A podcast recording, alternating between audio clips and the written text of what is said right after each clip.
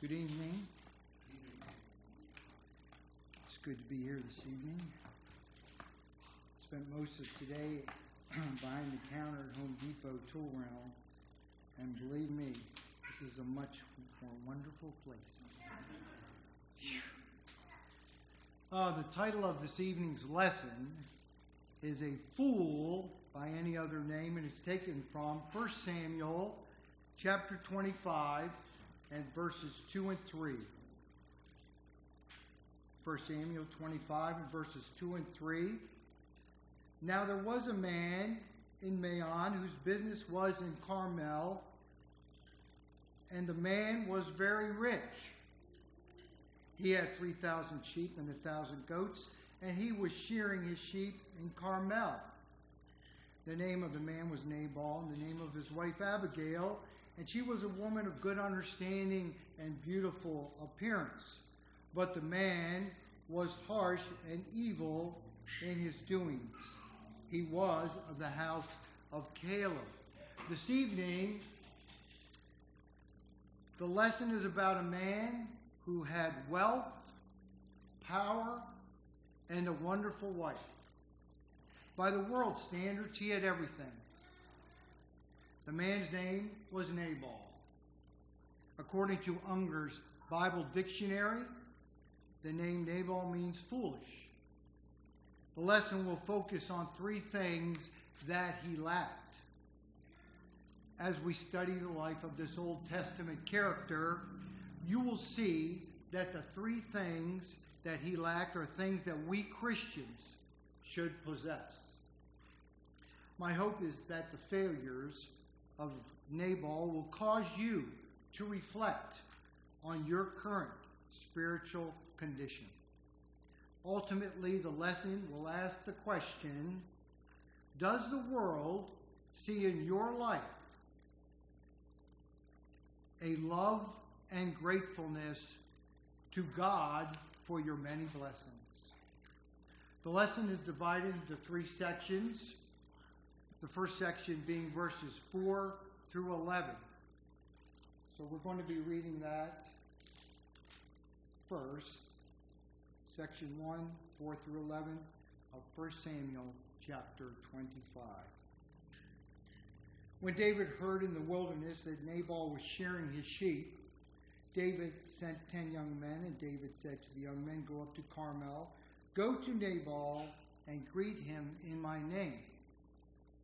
And thus you shall say to him who lives in prosperity, Peace be to you, peace to your house, and peace to all that you have. Now I have heard that you have shearers. Your shepherds were with us, and we did not hurt them, nor was there anything missing from them all the while they were in Carmel. Ask your young men, and they will tell you. Therefore, let my young men find favor in your eyes, for we have come on a feast day. Please give whatever comes to your hand to your servants and to your son David. So when David's young men came, they spoke to Nabal according to all these words in the name of David and waited. Then Nabal answered David's servants and said, Who is David and who is the son of Jesse? There are many servants nowadays who break away each one from his master.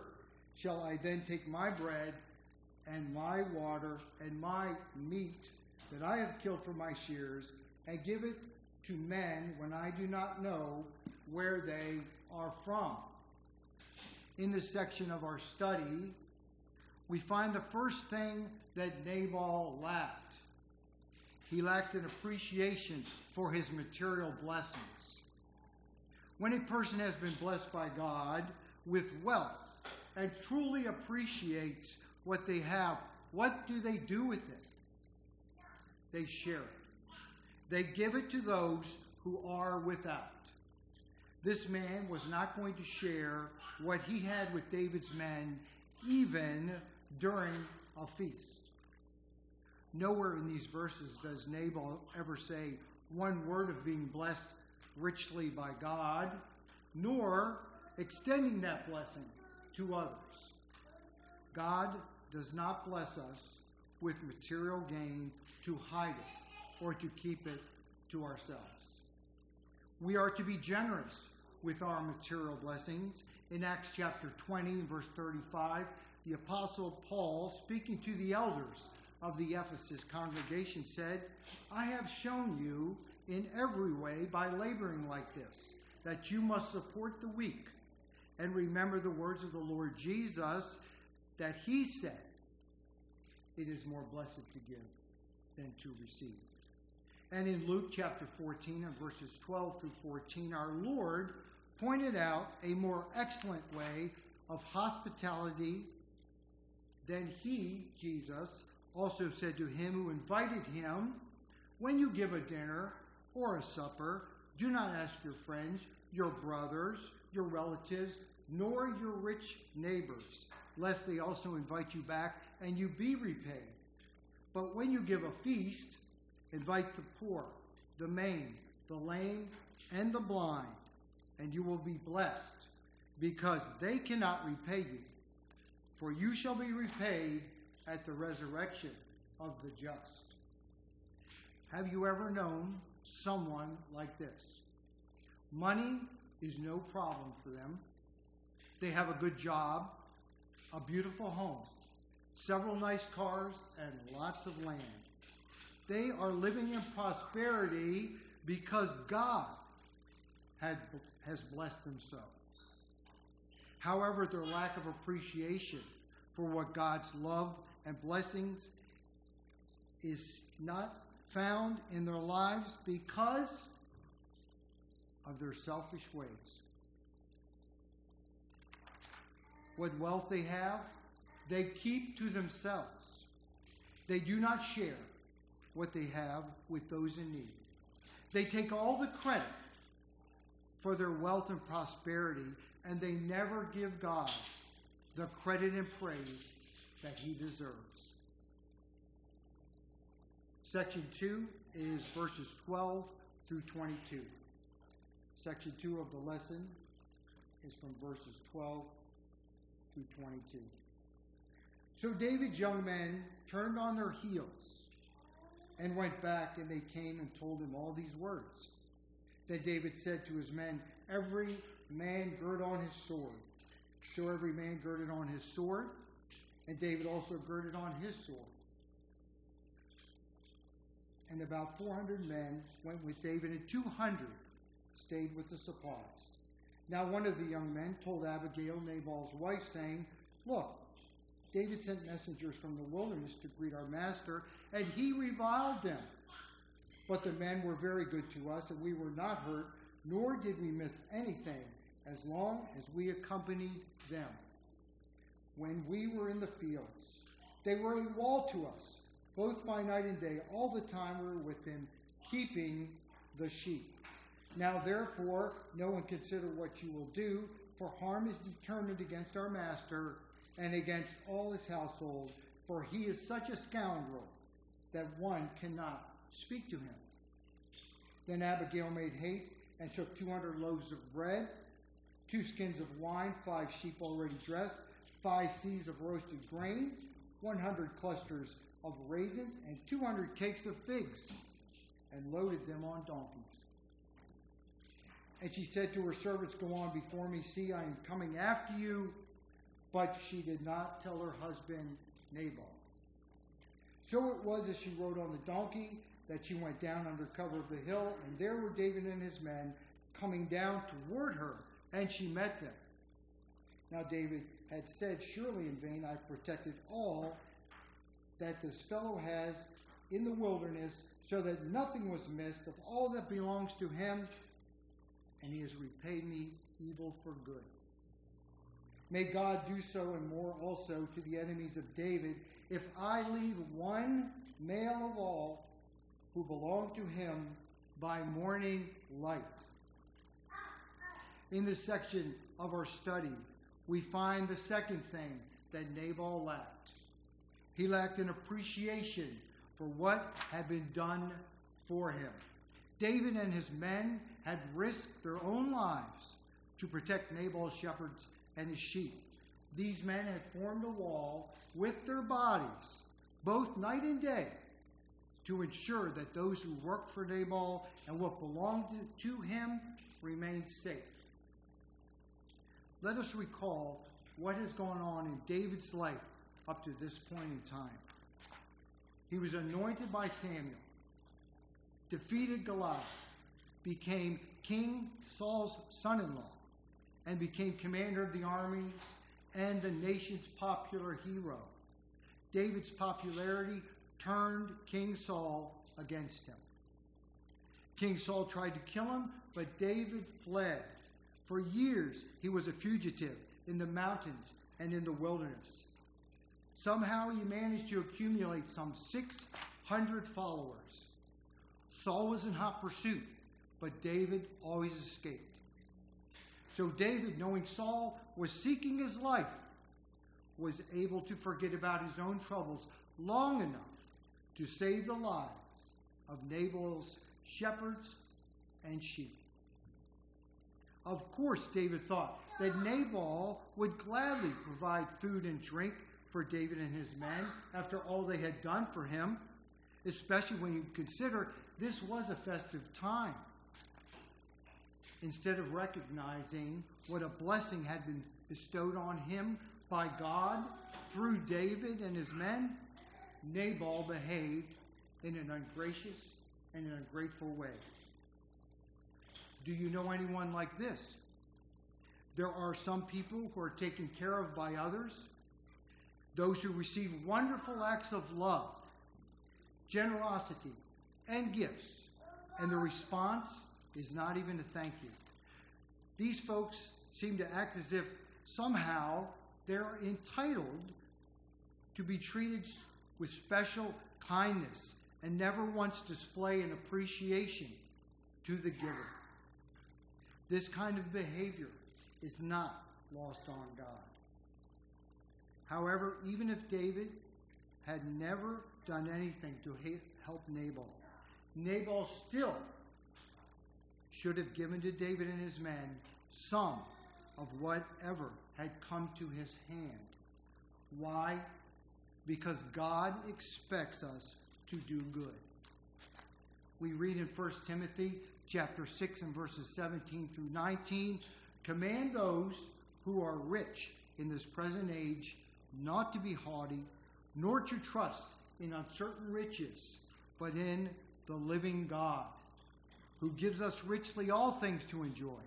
Let them do good, that they may be rich in good works, ready to give, willing to share, storing up for themselves a good foundation for the time to come, that they may lay hold on eternal life. And also in Hebrews 13 16, we read, But do not forget to do good and to share, for with such sacrifices God is well pleased. And finally, we come to our third section of the lesson, verses 23 through 36. I know we're doing a lot of reading. I figured I would help you with your Bible study for the week. That's 1 Samuel 25 and verses 23 through 36. Now, when Abigail saw David, she dismounted quickly from the donkey, fell on her face before David, and bowed down to the ground. So she fell at his feet and said, On me, my Lord, on me let this iniquity be, and please let your maidservant speak in your ears and hear the words of your maidservant. Please let not my Lord regard the scoundrel Nabal, for as his name is, so is he. Nabal is his name, and folly is with him. But I, your maidservant, did not see the young men of my Lord, whom you sent. Now, therefore, my Lord, as the Lord lives and your soul lives, since the Lord has held you back from coming to bloodshed and from avenging yourself with your own hand. Now then, let your enemies and those who seek harm for my Lord be as Nabal. And now this present which your maidservant has brought to my Lord, let it be given to the young men who follow my Lord. Please forgive the trespasses of your maidservant for the Lord will certainly make for my Lord an enduring house. because my Lord fights the battles of the Lord, and evil is not found in you throughout your days. Yet a man has risen to pursue you and seek your life. But the life of my Lord shall be bound in the bundle of the living with the Lord your God. And the lies of your enemies he shall sling out, as from the pocket of a sling. And it shall come to pass, when the Lord has done for my Lord according to all the good that he has spoken concerning you, and has appointed you ruler over Israel, that this will be no grief to you, nor offensive heart to my Lord, either that you have shed blood without cause, or that my Lord has dealt, I'm sorry, or that my Lord has avenged himself, but when the Lord has dealt well with my Lord, then remember your maidservant. Then David said to Abigail, Blessed is the Lord God of Israel, who sent you this day to meet me. And blessed is your advice, and blessed are you, because you have kept me this day from coming to bloodshed and from avenging myself with my own hand.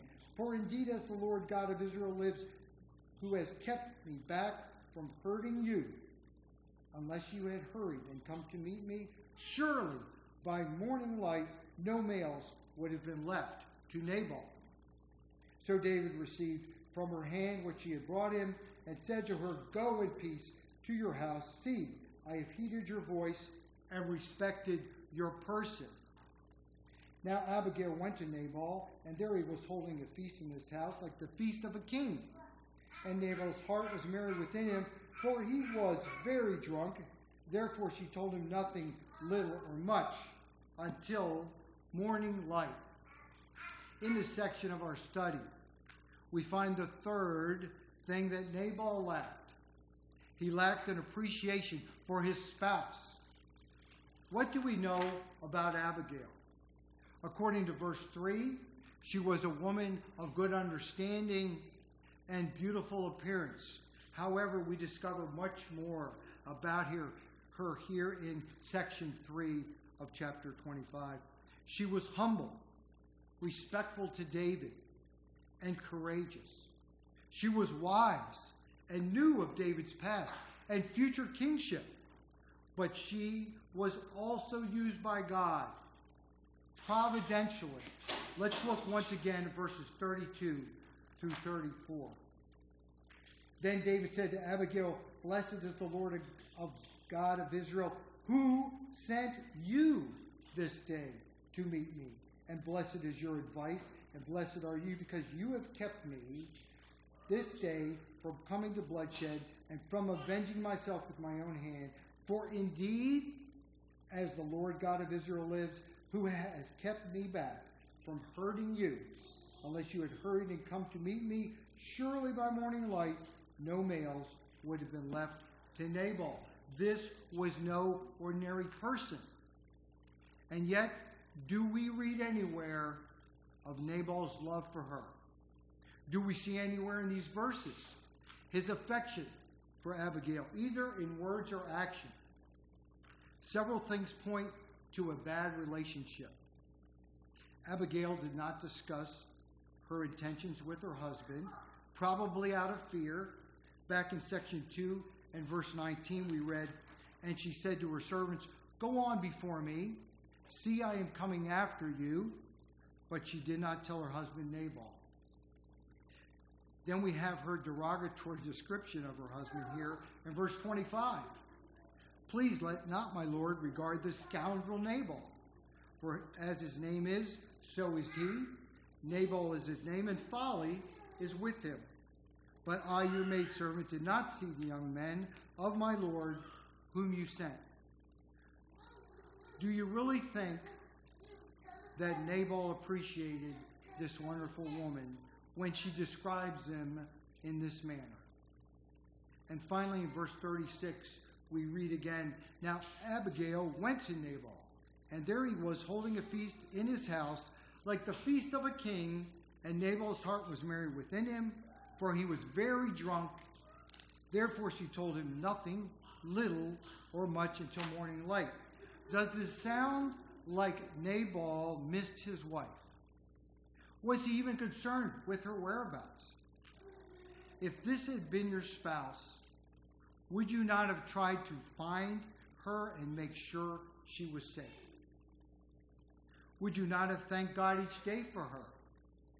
What kind of relationship should we Christians have as husband and wife? We read in Ephesians chapter 5 and verses 22 through 33. Wives, submit to your own husbands as to the Lord, for the husband is the head of the wife, as also Christ is head of the church, and he is the Savior of the body. Therefore, just as the church is subject to Christ, so let the wives be to their own husbands in everything.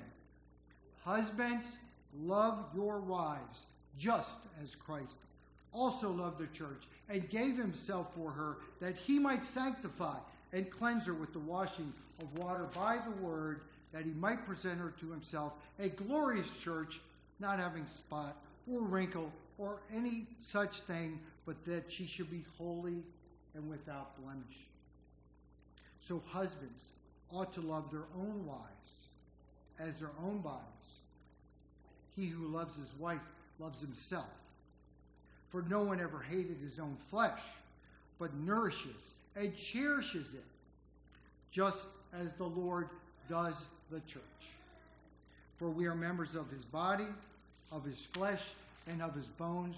For this reason, a man shall leave his father and mother and be joined to his wife, and the two shall become one flesh. This is a great mystery, but I speak concerning Christ and the church. Nevertheless, let each one of you in particular so love his own wife as himself, and let the wife see that she respects her husband. What then can we conclude from the life of Nabal? What end would he deserve? Here's a man with wealth, power, and a wonderful wife, and yet his life demonstrates to us a lack of appreciation for all that God had blessed him with. What end would he receive? Let's look at verses 37 and 38. So it was in the morning when the wine had gone from Nabal and his wife had told him these things that his heart died within him and he became like a stone. Then it happened after about 10 days that the Lord struck Nabal and he died. And what would become of Abigail? Reading verses 39 through 42. So when David heard that Nabal was dead, he said, Blessed be the Lord who has pleaded the cause of my reproach from the hand of Nabal and has kept his servant from evil. For the Lord has returned the wickedness of Nabal on his own head. And David sent and proposed to Abigail to take her as his wife. When the servants of David had come to Abigail at Carmel, they spoke to her, saying, David sent us to you to ask you to become his wife. Then she arose, bowed her face to the earth, and said, Here is your maidservant, a servant to wash the feet of the servants of my Lord. So Abigail rose in haste and rode on a donkey, attended by five of her maidens, and she followed the messengers of David and became his wife. So, where do you see yourself this evening? Do you live each day displaying a deep appreciation to God? Does the world see in your life a love and gratefulness to God for your many blessings? I know this is difficult for many of us when we work in situations and places uh, daily where we see people going about their jobs with almost no care for the others working with them you almost never hear the word God mentioned, and if it is, it's used usually in profanity. And yet, we're expected to show, to be an example to those around us, the love of God and our appreciation for all that we have. Whatever little the world might consider it, we know that we have a God and we're going to be with Him someday. And so we look forward to that with hope. But are, is our lives actually demonstrating that? That was what the lesson was about because all my lessons are telling me, Doug, this is what you need, maybe your brothers and sisters need the same thing in their lives. And so I'm always talking to myself the most when I go over my sermons and practice them. I need the lesson way more than most of my brothers and sisters, but I hope perhaps you could get something from the lesson and take it back to work tomorrow or back to school where you are, wherever you have to be tomorrow with your friends or your neighbors or your loved ones, and perhaps they'll see in you something new, something they haven't seen in a while. And so that's that brings us to the invitation. And I I I know that everyone here, for the most part, has been immersed, uh, other than the little children. But if you have a desire tonight to rededicate your life to the Lord, we're here for that. Both the elders are here tonight to talk with you if you have any questions uh, about that. Um, and perhaps your life has leaned more towards behaving like Nabal. You know, it can happen. You go day in and day out, you're beaten down and beaten down and beaten down, and you find yourself pretty much disgruntled some months. You go through a period where people are saying, What happened? You used to, to laugh, you used to smile more. And, it's, you, and you go home and you say, I thought I was doing a good job. Evidently not. You know, if the world's seeing you're not smiling, you're not smiling. You know, so maybe it's time to check that and, you know, do something about it. So that's our invitation. Whatever your need is this evening, won't you let us know what that is? As together we stand and sing our hymn of invitation. Count your blessings.